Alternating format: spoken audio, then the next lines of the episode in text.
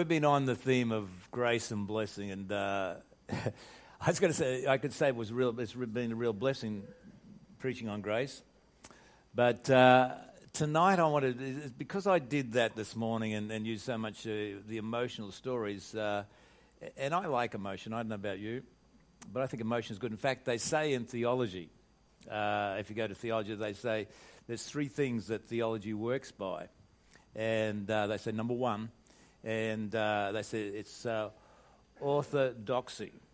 Now, orthodoxy is just uh, two Greek words that simply mean um, right believing. So you've got to have right believing. So we're going to say amen to that. So uh, then the next one that goes close behind and close with it is orthopraxis.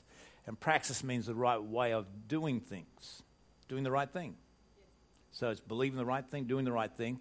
But Pentecostals and early Methodists, and because Pentecostalism was born out of early Methodism, they have another one uh, which has really taken over the world and in the world of theology, but it's called, uh, I've got to think about it for a minute, orthopathology, ortho, uh, pathos, I should say. I've got to get the right term, term there. It's two Greek words. It's kind of where we get the word pathology or pathos from, which means emotion. So, in other words, what it's saying is that You've got to believe the right thing, do the right thing, and feel the right thing. I think when it comes to accessing grace and some of those things that we, you know, I, I know a lot of people who know the Word of God.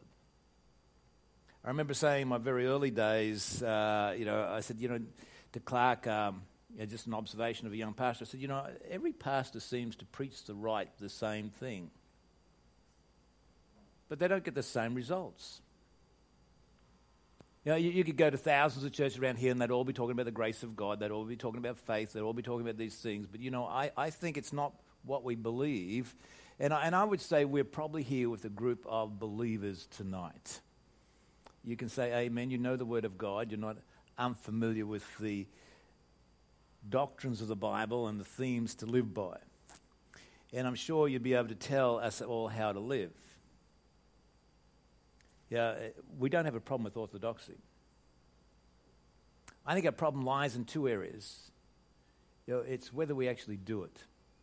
I, I think we have a trouble with that we come to church, we hear a message, then we hear another message, we hear another message, and we don't do any of the messages, we just keep on hearing message. And because we are growing in understanding, we are deceived to think that we're growing in faith. See, I think what happens now, I have, I'm not a weightlifter, as you can tell. I know that probably shocks some of you to hear that. But uh, Naranjan looks like if he's been a weightlifter there.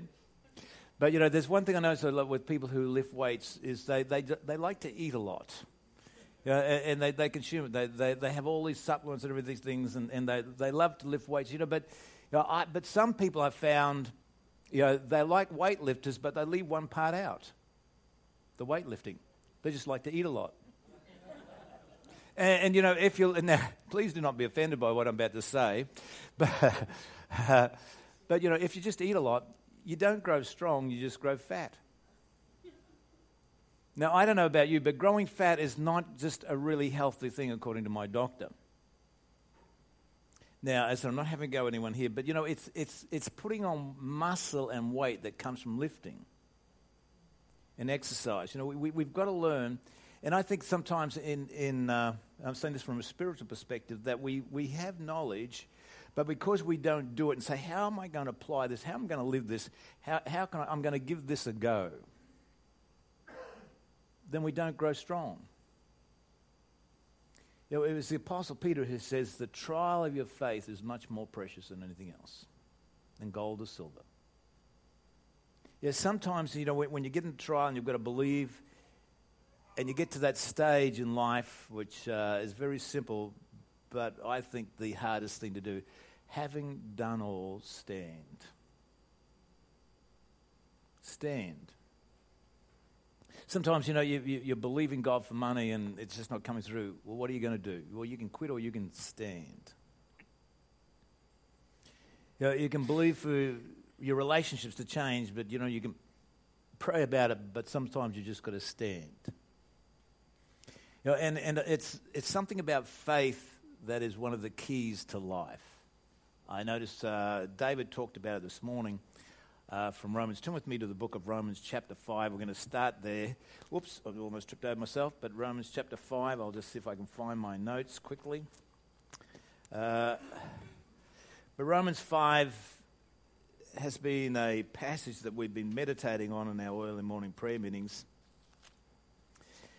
But this, David comes in every morning and he says these things in the prayer meetings. First thing he said, You know what God says? There's two things that God marveled at.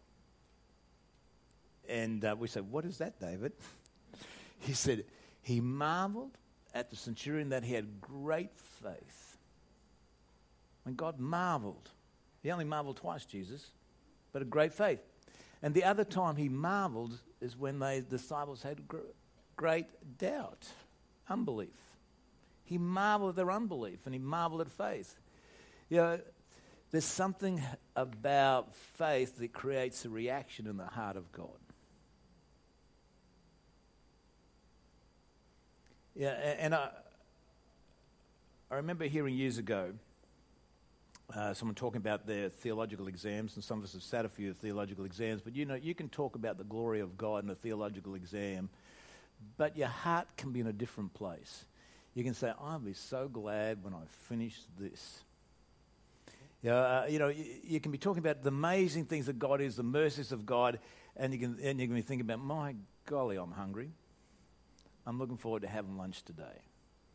You, know, you can begin to say, I just, you know, I'd die for a cup of coffee right now in the middle exam. You know, it, you know, it, it's, you can talk about the glories of God and your heart can be so far from it. I think sometimes we live this way in our Christian life and wonder why we don't have the strength that we want to have. Because we haven't put our emotions in it.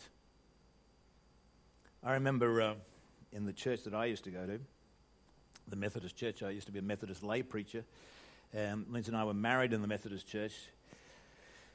But I can remember, uh, you know, Methodists just always say, beware of emotion. The very thing that would empower them and change them that they were scared of. Because emotion changes a person. You get an emotional church person, you have got a spirit filled person. You get a person who's got anger and you've got a spirit filled person, he's got anger, he's full of anger. And the only way that that anger is going to stop is, is if you walk away, basically.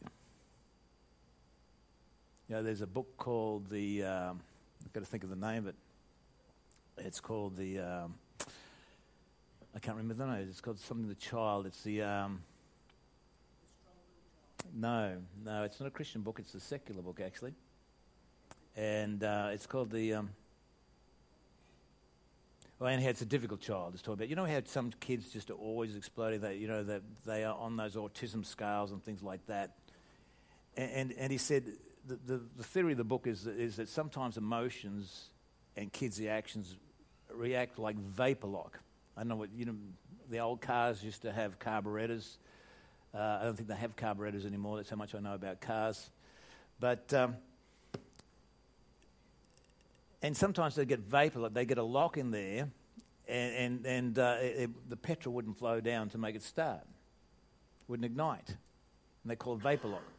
And different altitudes could change vapor lock.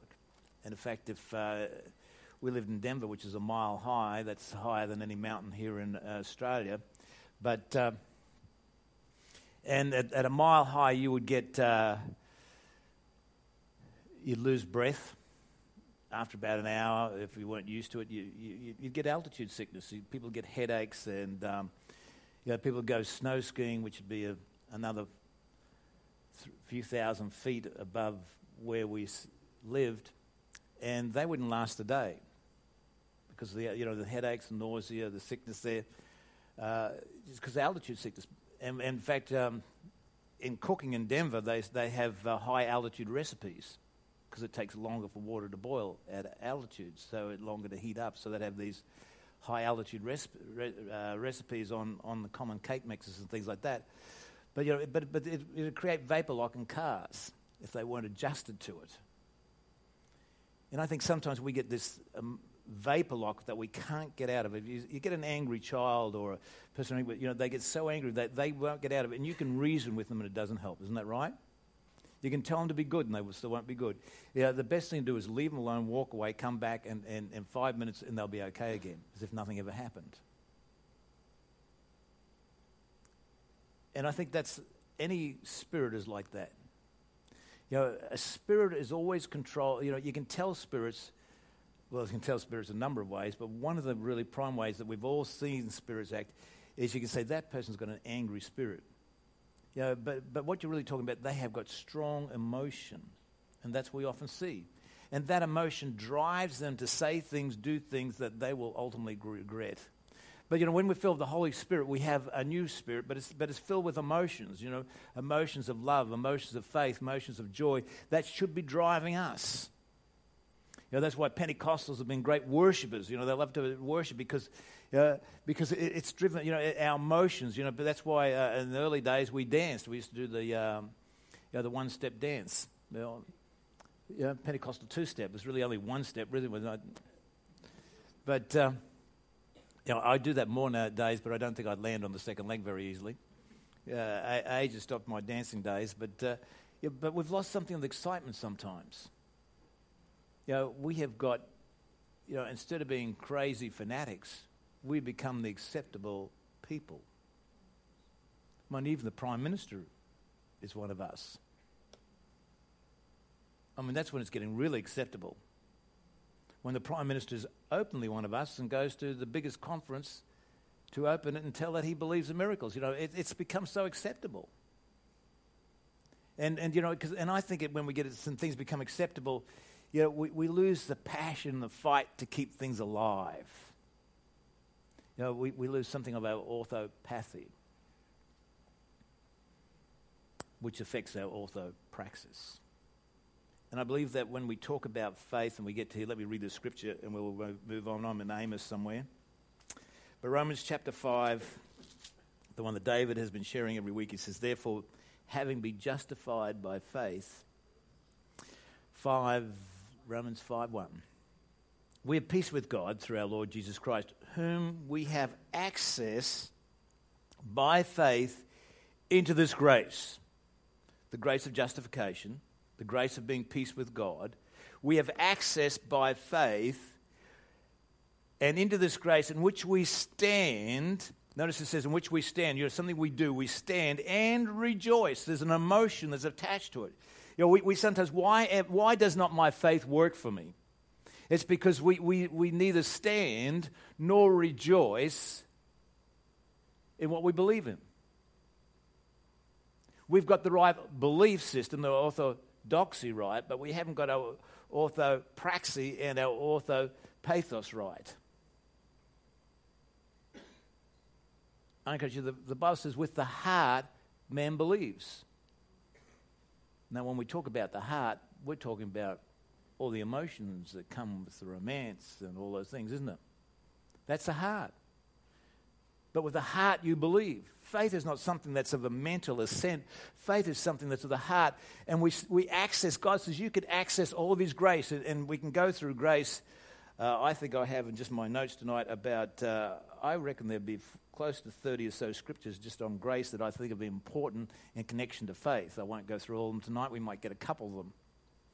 But, uh, you know, grace is a powerful thing. You know, everything comes by the blessing of God. That's grace. Everything comes by the favor of God, but the only thing you can get that favor is by right believing. Believe.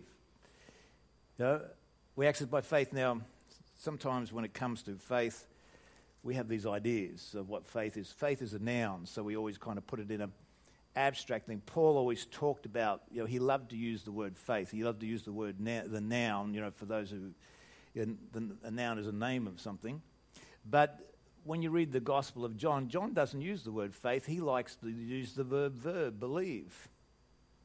If thou can believe, all things are possible to him. You know, another way you could say that, you know, if you have faith, you'd have to put a verb in front of it. If you have faith, you can believe. It's the same thing. You know, belief, you know, the, uh, the Greek word here, uh, for Greek language, uh, how Greek language works is, is, it works by stem, and, and the, the, the, stem for faith is a word called pistos, P I S T O S in, in transliteration English. But if I want to say unbelief, I would put a prefix in front of it and say apistos. And that would be unbelief. So pistos means belief. Uh, but, you know, when we, but we in the English language, when we come to faith, we have a, quite a few synonyms uh, that we use for both Hebrew and Greek, but yet it's the same word. For instance, the word belief is the same as faith. You know, it's a noun. Uh, if you know, and if we read the Old Testament, it's quite interesting when they translated the Hebrew that they don't use the word faith very often. It's very rarely used. They don't. They don't even use the word belief that much, but they love to use the word trust. But trust is just a synonym for faith and believe. If I trust in a person, I believe in that person.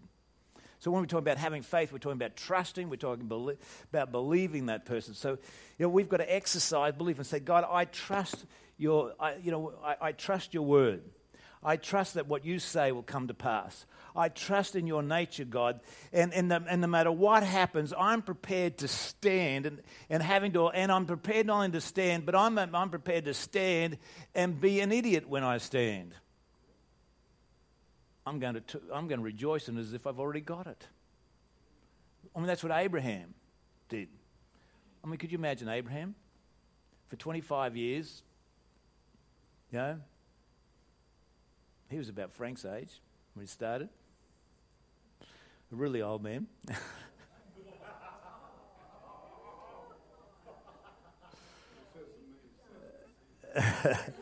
I'm younger than you, Frank. But anyhow, but anyhow, we, we, will call him Abraham and not Frank. Frankly speaking, Abraham. But Abraham, Abraham, you know, he said, "I'm going to become the father of many nations." Now that would be believable, except his wife is the same age. I mean, she's past the hot and cold flushes stage. I mean, they've long, I mean, they're a distant memory. And they're going around saying, call themselves father of many nations, mother of many nations and they're quite excited about it. I don't know what you would think, but I reckon by the time you walked out of your house, met your next door neighbour, and told them what your name was uh, and, and what her name was, that they'd be snickering behind your back when you left. And the more you do it, they'd be saying, Those crazy people. It's dementia, you know. yeah, and you couldn't blame them. But some, but Abraham, you know, but the kid was Abraham, you know, he had to keep that rejoicing up. You know, there's something about, you know, he's passionate that they would talk about it, speak about it, because, you know, because what is in your heart is what ultimately you speak. In our house, we only use one word Audrey. I mean, Audrey, this, Audrey, that, Audrey, this. Audrey doesn't say a word. She doesn't even stay awake. She's only been there for eight days, but she has filled our house. Audrey. Everything's Audrey. You know, it, it, you know, because there's a passion in all of the ladies in our household. Uh, us men just go along, of course. Amen.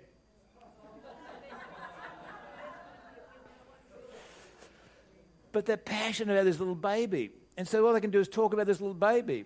I mean, the, the, there could be a nuclear war over, uh, uh, you know, over next door, but they'd still be talking about Audrey. Because it's what's in the heart. See, when, when something is in your heart, you cannot not speak it. You know, faith is something, faith comes from hearing. Hearing Paul said it this way, he said in, in Romans chapter 10 and verse 10, he said, faith is near you. Is this near you. Well, how near is near? Good question. He said, You don't have to go up for it. You don't have to go down for it. It's not a journey into heaven. It's not a journey into hell. He said, It is near you. It's in your heart and in your mouth. In other words, whenever you believe something in your heart and you really believe it with emotion, because that's what the heart is, and you speak it, it's close to you. So, you know, the question is, what are you want from God? What grace do you want to access tonight? Because that grace you access is as close to you as what you say and believe with emotion.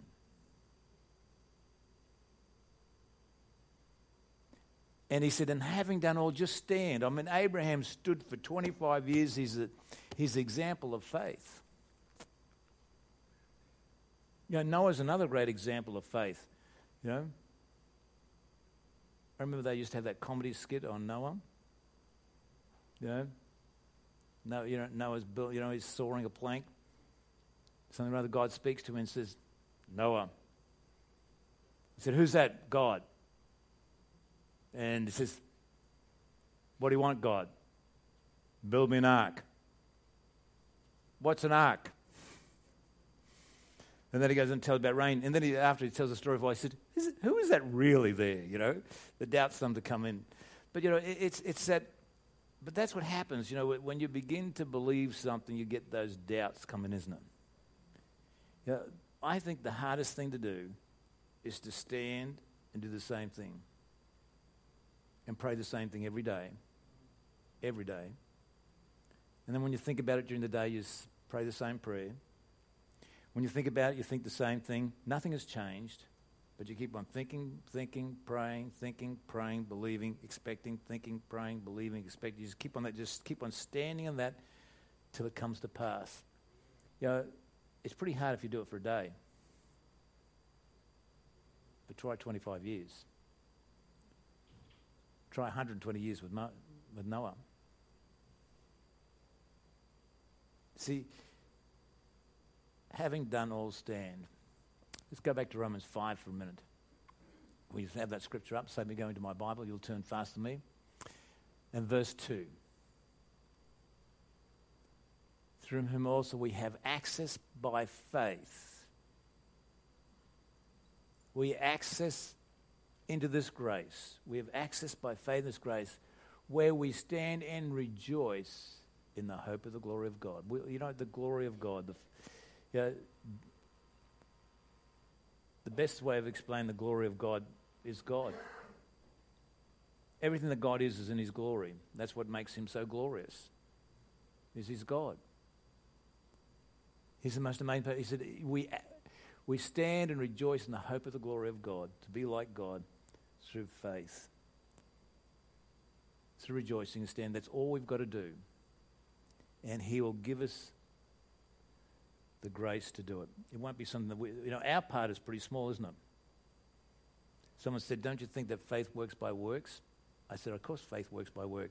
It works by the work, works of believing, it works by the works of speaking, it works by the work of standing, it works by the works of, of perseverance. You know, it, it works by doing what He said to do. But you know, but only God ultimately can do it. We talked about this morning how God rescues us that were saved by grace, not of yourselves. Ephesians says it's a gift of God. But we access the gift through faith. I remember um, when uh, very early days of my ministry, I remember Clark saying, he said, you know, he said, you should preach faith once a month. I don't know where, I haven't been very diligent on preaching faith once a month, but I'd certainly think about faith more than once a month. But one thing I can guarantee is that faith has been something that's important to me. Every big event that's ever changed my life. I remember our first time our church grew, we, we, we stood still, and Derek, um, Derek's sitting here, but Derek was this high. Lindsay's got a photo of Derek holding my hand and uh, walking up and down our backyard because I'd walk up and down our backyard for an hour just declaring that our church would grow without any sign. We'd spent six years of it staying on 70 people, but we we and we, we walked, Derek and I walked up and down, and if any two shall agree anything, I don't know whether two year old makes a difference, but anyhow. but we believe God. And miraculously, in six weeks, it doubled. I've told you the story. Next year, it doubled again. And we went from nobody interested in us to being asked to be the speakers of the conferences. We're asked to be the to do the pastors' conferences on when Clark would do it all, but then on his day off he'd pick three people. Uh, four it was because it was a month long, so he'd pick four people to do on his day off and had to take a day. I was one of those people that did that day simply because of what faith has did in my life. I have planted churches and we've crossed the world without any money. We've had really hard times, but you know, there's only one reason we've done it faith. Faith is what's kept me in this ministry for 42 years. Faith has given me the breakthrough. Faith has seen miracles. Faith has made this ministry worthwhile. I encourage you tonight to go home and say, and access some part of God's faith. What do you really want from God? You know what, you probably already have some ideas, you probably already have some desires in your heart because the Holy Ghost has been talking to you. You might not recognize it, but I'm sure He has because that's who He is. But start to take a promise with it. Start to, start to believe it. Start to get excited about it. Start to begin to speak it with your mouth, and it will be close to you, and one day will come to pass. And you'll access grace, and you'll, you will then, and when you have it, you'll feel as if all heaven has come down over your life, and you'll know the blessings of God like you have many other times. Come, let's pray. Heavenly Father, tonight we thank you that you're a good God, that your goodness and mercy follow us every day of our life. We thank you for the grace of God that saves us, the grace of God that heals us, forgives us, cleanses us, gives us victory, love and joy and peace and power. Everything is by your grace. We thank you, Holy Ghost, that you're a spirit of grace. We thank you, Lord, that we have access to this. What a privilege to be able to open that door and get a hold of grace. We ask, Lord, that you take our words, make them not only right believing, but right doing and right emotion tonight. Burn it into our hearts and minds. In Jesus' name, amen.